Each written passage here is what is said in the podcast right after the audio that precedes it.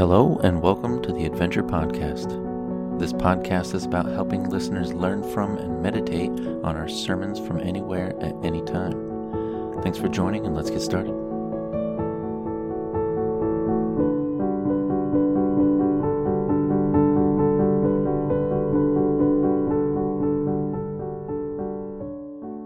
So, you got that. All right, so I want to talk to you today about the question if you're in any, uh, it's hard to miss this when you get into to any social groups on Facebook and so forth.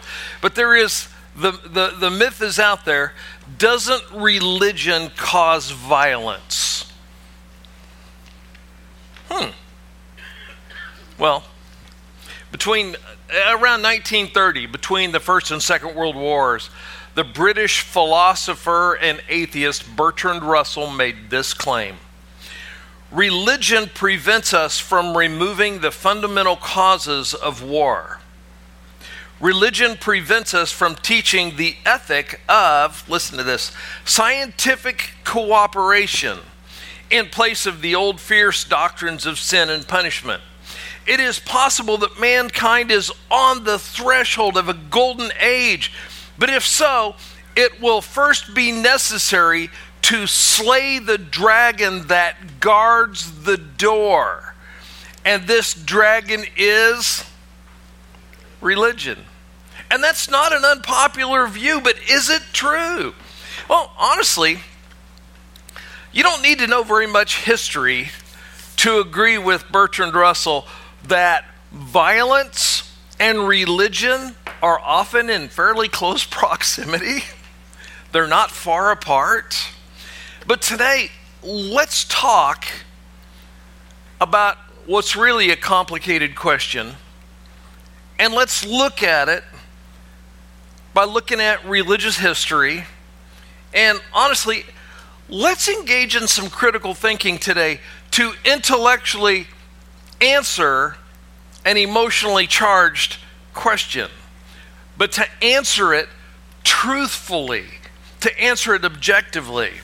All right, so here we go. Number one Is violence a natural part of religion? So, what I'm going to do, I want to contrast two religions for you today as we're kind of digging into this thing. I want two of them up front here. All right, so the first one, A, is Christianity. That's us, right? Let's look at us. Rejection of violence was a consistent, flowing theme through all of Jesus' teachings. Matthew 5. But now I tell you, do not take revenge on someone who wrongs you. If anyone slaps you on the right cheek, let him slap you on your left cheek too. Matthew 5:44. But now I tell you, love your enemies and pray for those who persecute you. In Luke 22, remember this story? So they're gathered in the Garden of Gethsemane and they've been praying, and their prayer time is interrupted by the, the, the temple guard shows up with some Romans and they arrest Jesus. And do you remember what Peter did? Peter who's like some of you people with your concealed carry pistols, you never practice. You will never hit a target. If we ever have a dangerous situation here, our request of you is to just run, right? Don't stand and fight. You're going to hurt an innocent person. So Peter pulls out his sword and swings it, but he's clumsy at it. And the guy he's swinging at has time to go, so Peter doesn't get his head, but he gets part of his ear. Remember what Jesus did? Jesus turned, looked at Peter, and said, Stop it! What are you doing? And he put the guy's ear back on. Human nature says, I should act morally toward my tribe people like me, whether they're family, whether they're my physical neighbors, whether they're of the same religion or whatever. I should act morally toward my in group. But anyone who's not in my in group is fair game. I don't have to think about them. And so that's been human nature. What Jesus did, Jesus took that script and flipped it as he laid on the cross with the soldiers pounding the nails into him. And he prayed, What? Father, strike them dead. May their children be born with feet in place of their nose. No, he didn't curse them at all. He said, God, Father, please forgive them. They don't understand what's happening. And his first followers continued that theme of grace and forgiveness and love in the face of violence, with many of them going willingly and proudly to their deaths while proclaiming the name of Jesus Christ. But a few centuries after that, Christians started to drift away and become their own in group. Many people will point to the atrocities of the medieval crusades to show that Christianity is violent. And honestly, when they do that, it kind of makes all of us a little bit tense, doesn't it? When you hear about Christians committing violence and someone accuses you of being one of those, that makes us a little tense. And there are a lot of often parroted myths about the original causes of the Crusades. Believe me, whatever you've been told is probably not true. But I don't want to address that today. We'll save that for another day. I don't want to address the violence and the atrocities committed by non believers against God's people. What I want to talk to you today about as believers is violence committed by believers. That's what we need to deal with. And regardless of the first cause of the first crusade, when they conquered Jerusalem in 1099 AD, you know what they did? Tens of thousands of Muslim men and women were put to the sword by people in the name of Jesus. Combat was over. The enemy had been disarmed. The military objective was won, and yet mass uh, yet innocents were massacred in the name of Jesus Christ. And that pattern continued through all the crusades. Man, what in the world is wrong with us? Now, don't misunderstand me on this. Jesus was against violence. Jesus was by no means a pacifist. he was not a pacifist. And that's a discussion for another day. But in Luke 22, Jesus told his disciples, Go buy a sword. That's go buy a concealed carry weapon to protect yourself and your family. And honestly, it is possible to make a Christian argument for a limited military intervention to protect the vulnerable. Whether you're defending a physically persecuted minority in 11th century Jerusalem, or maybe you're defending 20th century Jews in Germany. A case can be made for that.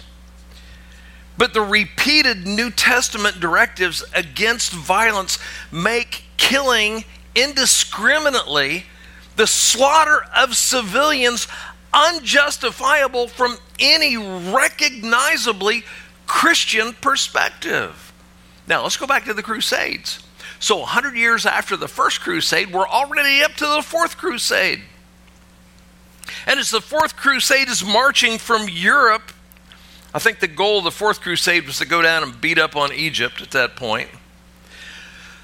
There had been a big schism in the church, and so now you had Eastern Orthodox, and then you had the Roman church and the church in Constantinople. The European Christians attacked and sacked the Eastern Christians in Constantinople, which was the largest Christian city in the world with a population of over 300,000 residents. You say, how many did they kill? Just a few years after that, there were only 40,000 people in Constantinople. That's Christian on Christian violence. Now, part of that attack was in revenge for when the, the Roman church split into the Eastern church and the Western church. The Eastern church people treated pretty badly the Latins the, the European Christians, the Western Christians, and they massacred them. And so this was a revenge raid for that. But here's what it does it exposes a tragic reality of Christian history. Despite the biblical bonds of brotherhood and sisterhood across color, across culture, across nation, across language within the church, despite that call for those biblical bonds, despite Jesus' commands to love each other, despite his commands to love our enemies, despite his own rejection of violence, despite the way early Christians gladly faced martyrdom, and the last 2,000 years, we have seen Christians repeatedly engaged in violence against other Christians. That continued up through the Hundred Years' War. If you want to read some really interesting history about how badly Christians can behave, the Hundred Years' War between England and France is massive. It's the primary reason there are no Christians in, in Europe anymore. well, there are, but why their, their numbers are so small. And that fighting, it continued through the Reformation as Christians killed each other in the Reformations. It continued through the American Civil War. It continued through the conflicts between Catholics and Protestants in Northern Ireland. It continued through the Rwandan genocide back in 94. Remember that? Where hundreds of thousands of Tutsi tribesmen were killed by the Hutu majority government in a nation that had the highest rate of professed Christians in all of Africa. 90% of the Rwandan population claimed Christ. And yet they massacred each other.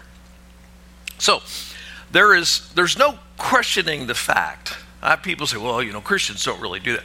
Christians have always done that. I mean, they just have always done that. We're really bad at that. There's no debate about the fact that many unethical acts of violence have been perpetrated by Christians through the centuries. In some cases, in some cases, when committed in the defense of the vulnerable, you can make a case for that.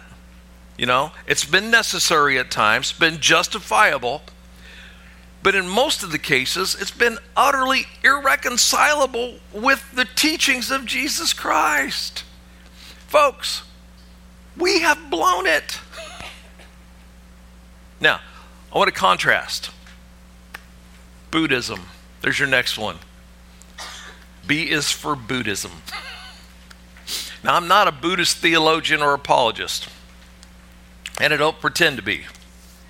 Um, but I've spent several full days over the last month reading the teachings of the Buddha looking for something on violence. And I got to tell you, Buddha didn't endorse violence any, any less or any more than Jesus did. He didn't. It's just not there. But if Islam and Christianity conjure up in your mind visions of jihads and crusades and all that kind of stuff, Buddhism has come to evoke scenes of peaceful meditation, sand gardens, little pools with rocks and koi, little koi ponds, right? It's come to evoke that kind of thing. There are a lot of famous personalities including Sting, George Lucas, Steve Jobs, Orlando Bloom, Tiger Woods, Angelina Jolie, Mark Zuckerberg, Kung Fu Panda, and a Karate Kid,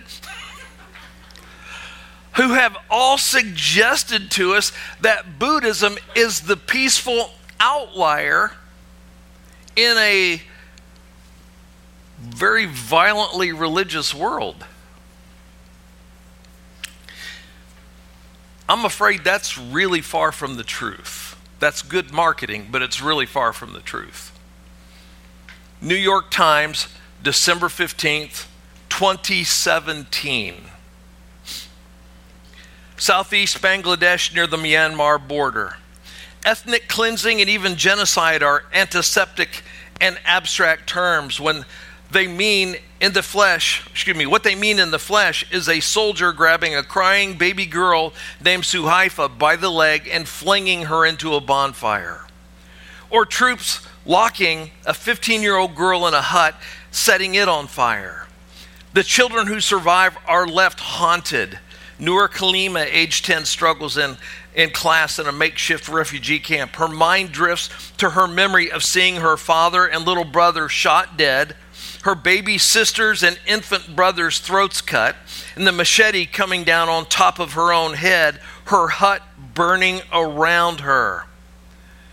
Doctors Without Borders, which is a, I love those guys. Doctors Without Borders estimated that 9,000 Rohingya Muslims, including 1,000 children, have died after attacks like that in Myanmar, attacks by the Buddhist majority.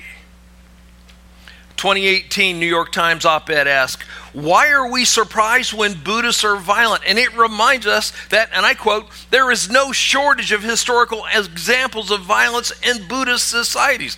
Sri Lanka's civil war from 1983 to 2009 was fueled by specifically Buddhist nationalism and killed more than 100,000 people. Violence and rioting in modern Thailand is committed by Buddhists. Violence and sexual assault within the Dalai Lama's own sect of Buddhism is rampant and under investigation all the time. There is a growing body of scholarly uh, literature on the complicity of Buddhist institutions and World War II Japanese nationalism. But don't miss my point. My point is not that Buddhism, not that Buddhism is particularly violence inducing. It's not. It's not. Millions of Buddhists lead peaceful, calm lives, as do millions of Christians. But if we think of Buddhism as a religion free of blood, then we overlook the violence that goes on even today. The 2016 Martin Scorsese film Silence gave voice to the persecution and the religious executions of tens of thousands of Christians at the hands of Shinto Buddhists at, a, at uh, the Shinto Buddhist government in 17th century Japan. Many of the tortures and the executions so graphic the writers didn't even try to record it because they couldn't. So, again, there's religion, again, there's violence. So you can kind of understand why you start seeing people like John Lennon saying, Imagine there's no countries. It isn't hard to do, nothing to kill or die for, and no religion too. Imagine all the people living life in peace. By the way, Lennon openly acknowledged that he wrote that song along the lines of the Communist Manifesto. It was an endorsement, it was a way to get you to participate in a political team without even knowing it because he shared Bertrand Russell's view of religion that it's just all violent. So, what if we had a religion free world? What would that look like? Let's go to number two. What about a religion free world? It's been attempted. Having been raised in a Lutheran church, Karl Marx knew of how Jesus had championed the poor and the oppressed, and how he and the early Christians had cared for each other. They cared for anyone in need. He knew how the early church had invented hospitals, had established a welfare system, had cared for the needy. But Marx saw how these supposedly Christian countries of Europe had completely missed the mark and fallen short of that promise. Get this Christians turned Marx against Christianity. Christians turned him against Christianity. So here's what he wrote Religion is the sigh of the oppressed creature, the heart of a heartless world, the soul of a soulless conditions. It is the opium of the people, the abolition of religion, excuse me, as the illusory happiness of the people is the demand for their real happiness. So, what did he do? He said, Well, if we could just get rid of religion, then people could deal with reality and find happiness. So, what did he do? He created an anti religious religion communism. You say, Wait, communism's not a religion. It absolutely is. And for some of you, being a Republican's a religion. for some of you, being a Democrat's a religion. Whatever you put your faith in is your religion. So he created a movement for which the elimination of religion and religious people who refuse to conform was just simply a necessary step on the road to setting things right in the universe. If you don't bow, you're removed, you're eliminated. And the violence, the oppression of communism against its own people is shocking. Shocking. 61 million people slaughtered in the USSR. That's five times the population of Illinois, 20 times the population of Iowa, the equivalent of one fifth of the U.S. Put to death because they wouldn't do what Marx wanted them to do. 35 million slaughtered in the People's Republic of China. That persecution still goes on. It's a group there called the Uyghurs right now who are being persecuted for their, their faith. You combine China and Russia together with a bunch of the little vassal states like North Korea, Cambodia, Vietnam, and so on, and you will find that in the last 105 years or so, communist governments have murdered nearly 200 million of their own people. But we're kind of like, well, I don't really care. They're communists. It's kind of what they do. You realize the believers are, are praying like crazy in Ukraine right now because the Russians are going to come in and kill a bunch of people here in the next few days unless something dramatic happens. Political science, R.J. Rummel spent his career studying data on collective violence by governments against people. It's called democide.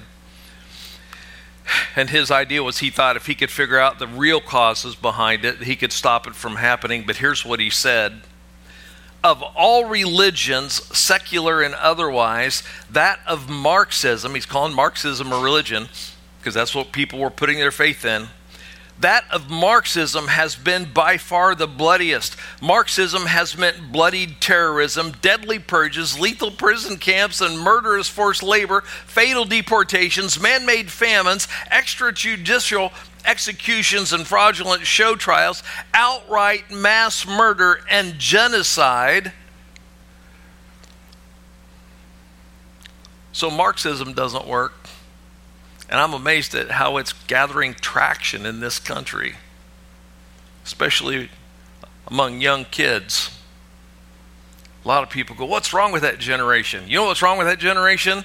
You and me, because we raised them. And we didn't take it seriously. We didn't do what God called us to do with our kids. We did not disciple our kids. That's where that problem's coming from. All right, so let's jump out of that. What if we had a relig- what if we had a world that was just based on science? Number 3. How about if we could just base it on science, right? Physicist Freeman Dyson, who's the author of Disturbing the Universe and several other uh, really interesting books, gave a warning about trying to build a world on science. Here's what he said the public has a distorted view of science because children are taught in school that science is a collection of firmly established truths. In fact, science is not a collection of truths, it is a continuing exploration of mysteries. Do you understand when someone says science has proven, they don't know what they're talking about already? Science doesn't prove anything. Science just eliminates options, but it doesn't prove. Case in point, the danger of science on this. And I, I happen to love science. That's kind of in my wheelhouse.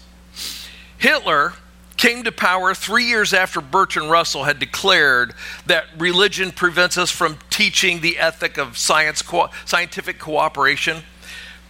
Hitler was using what was at the time accepted science to justify his racist ideology.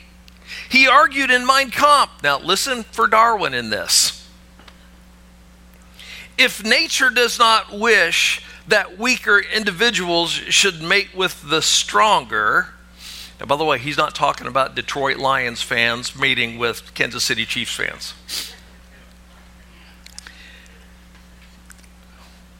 After the game today, you will think I'm one of the funniest things that ever happened.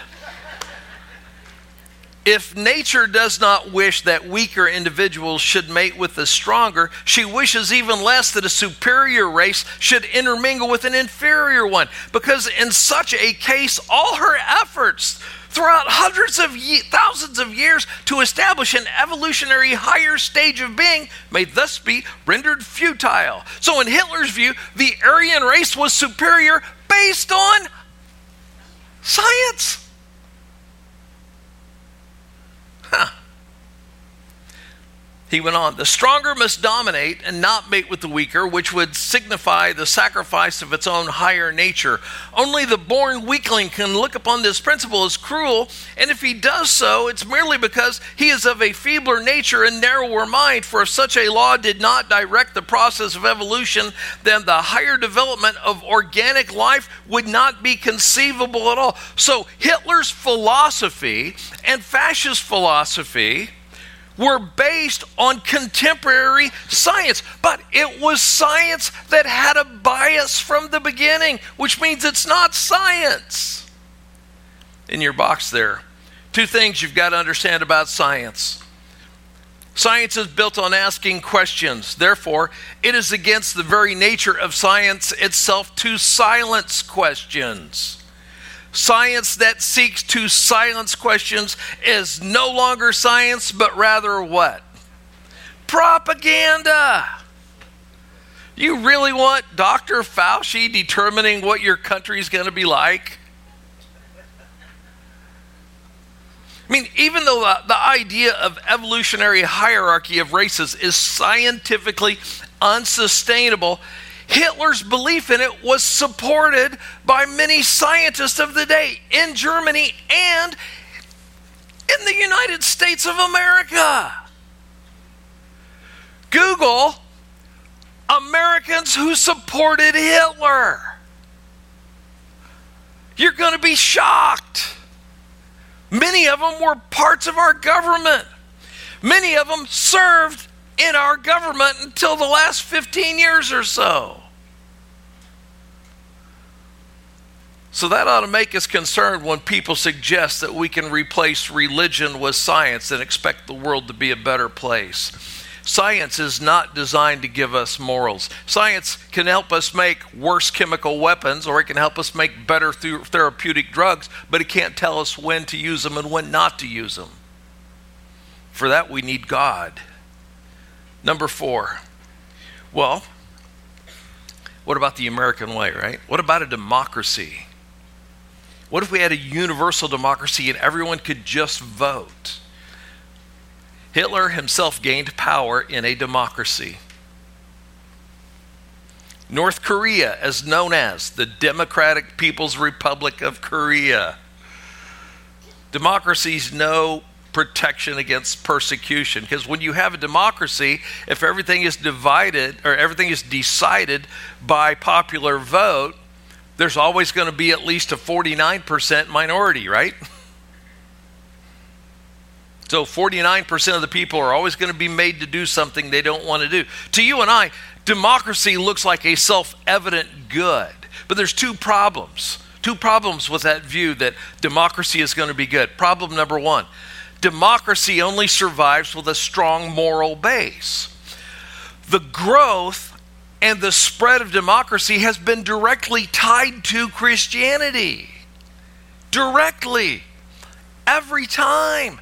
But we've got to be careful that we're not romanticizing that marriage between democracy and Christianity because Christians have helped cultivate, yes, we have helped cultivate ideas of equality, ideas uh, uh, of, of uh, fairness, ideas of human value, and so forth. But we have also perpetuated repressive ideas of statism and elitism. But the biblical ethic of human equality, regardless of color, regardless of status, regardless of any of that, the biblical concept that leaders are to serve people, not the other way around. The realistic view of human nature has allowed nations with a Christian influence to do better in regards to human rights than nations that don't have. We have better economies than nations that don't have.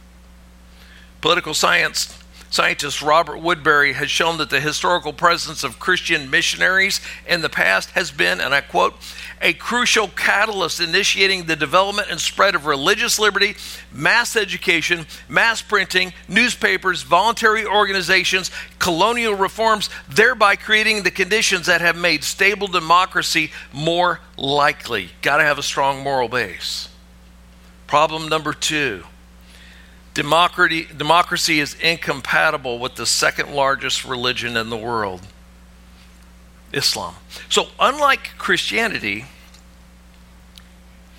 Islam prescribes a set political structure and a set of laws that are hard to recognize or hard excuse me that are hard to reconcile with actual democracy with actual freedoms and it's hard for you and I to get, and we have, we've thought since the Second World War, we knew how the world worked. We haven't known how the world worked. Not everyone wants to be part of a democracy. Not everyone is prepared to be part of a democracy. Remember the Arab Spring in 2010? We watched as Muslims revolted against uh, their, their governments all around the world man, Western media completely misunderstood what was happening. Completely misunderstood what was happening. We all thought when it was over, we're watching, thinking with this idea, there's going to be a new democracy there. They're going to be free. They're going to throw off their chains. They're going to be like us. In Tunisia, where the protests started, that did mostly happen. But Libya, Syria, Yemen, and Iraq all collapsed into civil wars with tens of thousands of civilian deaths and the rise of a new group called ISIS. The protests that happened in Bahrain were crushed militarily.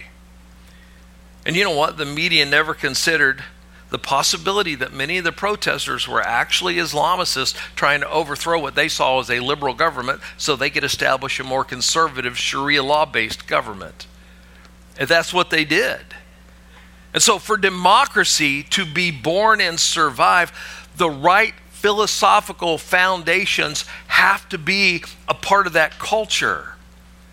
Studies show that where the Christian faith has been, where we have taught the equal value of all humans, where we have taught about freedom, where we have taught to care for the poor, that's the viable soil. But that's not been everywhere. So, number five, what's the real problem?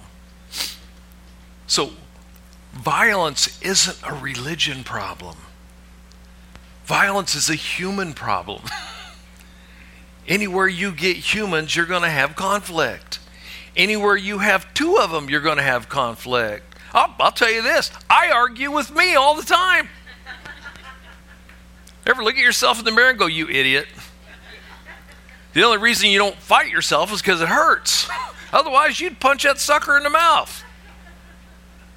See, Marx was right when he diagnosed the problem. Christians have failed to deliver on what their boss said to do. He was right about that. So, why, why did the Crusaders slaughter Christians? Why did the Crusaders slaughter innocents? Why did Christian nations slaughter each other? Why did so many German Christians side with Hitler? How did a majority Christian America support slavery and segregation for so long? Well, here's the first answer A. Not all who claim Jesus follow Jesus. And sometimes that's you and me. Listen, we cannot, assign, we cannot assume that everyone who identifies as Christian is. See, Christianity isn't a designation, Christianity is a lifestyle. You don't have the lifestyle, believe me, you don't get the designation. Jesus was describing the final judgment, and he was speaking of those who were going to be surprised at the final judgment. Good church going people who were going to be surprised at the final judgment when he rejected them. Here's what he said Matthew 7 not everyone who calls out to me, Lord, Lord, will enter the kingdom of heaven. Only those who actually what? Who do the will of my Father in heaven will enter. It's a lifestyle, and lifestyles are based on activity, right? B. The Bible teaches us that God's people will mess up. Just a quick survey has anybody else in here messed up since they found Christ, or am I the only one? There's days all my prayers are apologies. You know how you just do that sometimes? But watch this. First John. If we claim we have no sin, we're only fooling who? Ourselves, right? Because the first person to believe every lie you tell is you.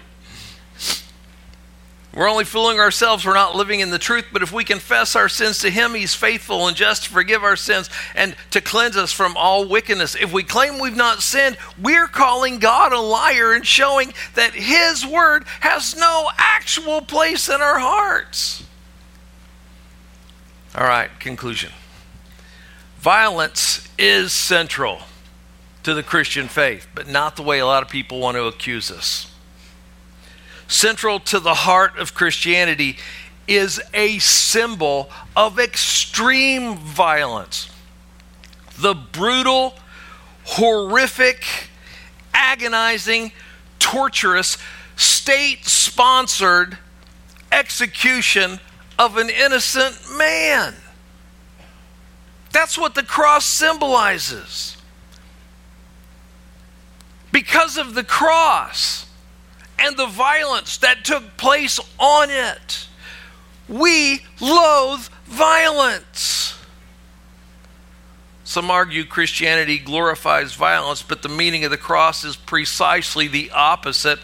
Violence is the use of power by the strong against the weak. And at the cross, the most powerful man who ever lived submitted to the most brutal death ever died. Why? To save the powerless. The cross doesn't glorify violence, the cross humiliates violence. At the cross, violence went one step too far. Listen, violence is not the result of a poor education. Violence is not the result of poverty. Violence is not the result of oppression. Violence isn't the product of religion. Violence is the product of sin. It's the product of us not being at peace with God. And the teaching of Jesus motivates us away from the violence and toward compassion. See, the opposite of violence is compassion. It motivated Christians in the fourth century to create places where the sick and poor could be cared for, places we now call hospitals. It motivated Martin Luther King Jr. to believe that nonviolent resistance could overcome violent oppression. It motivates Christians even today around the globe to sacrifice themselves in the service of others. In a New York Times op ed entitled Evangelicals Without the Blowhards, Pulitzer Prize winning journalist and human rights activist Nicholas Kristof writes this Go to the front lines, at home or abroad, and the battles against hunger, malaria, prison rape, uh, obstetric fistula, human trafficking, or genocide. And some of the bravest people you meet are evangelical Christians or conservative Catholics, similar in many ways, who truly live their faith. Kristof writing about you? Kristof writing about you? In John 13, Jesus said, Now I give you a new commandment love one another. As I have loved you, so you must love one another. And if you have love for one another, then everyone will know that you are my disciples. Is Jesus talking about you? Do people know? Can they just see your actions and know? Let's pray. Father, we thank you for the opportunity to come today and to stop and take a look at our actions. Father, compassion is the opposite of violence. Then, if we're not compassionate, we've just simply found new ways to be violent. Violence that withholds needed love, violence that withholds needed aid violence that withholds peace from those who need it. Father, may we look at our lives this week. May we ask, what do people see in us? Do they see a political party? Do they see a sport? Or do they see your Son living through us? And it's in Jesus' name we pray.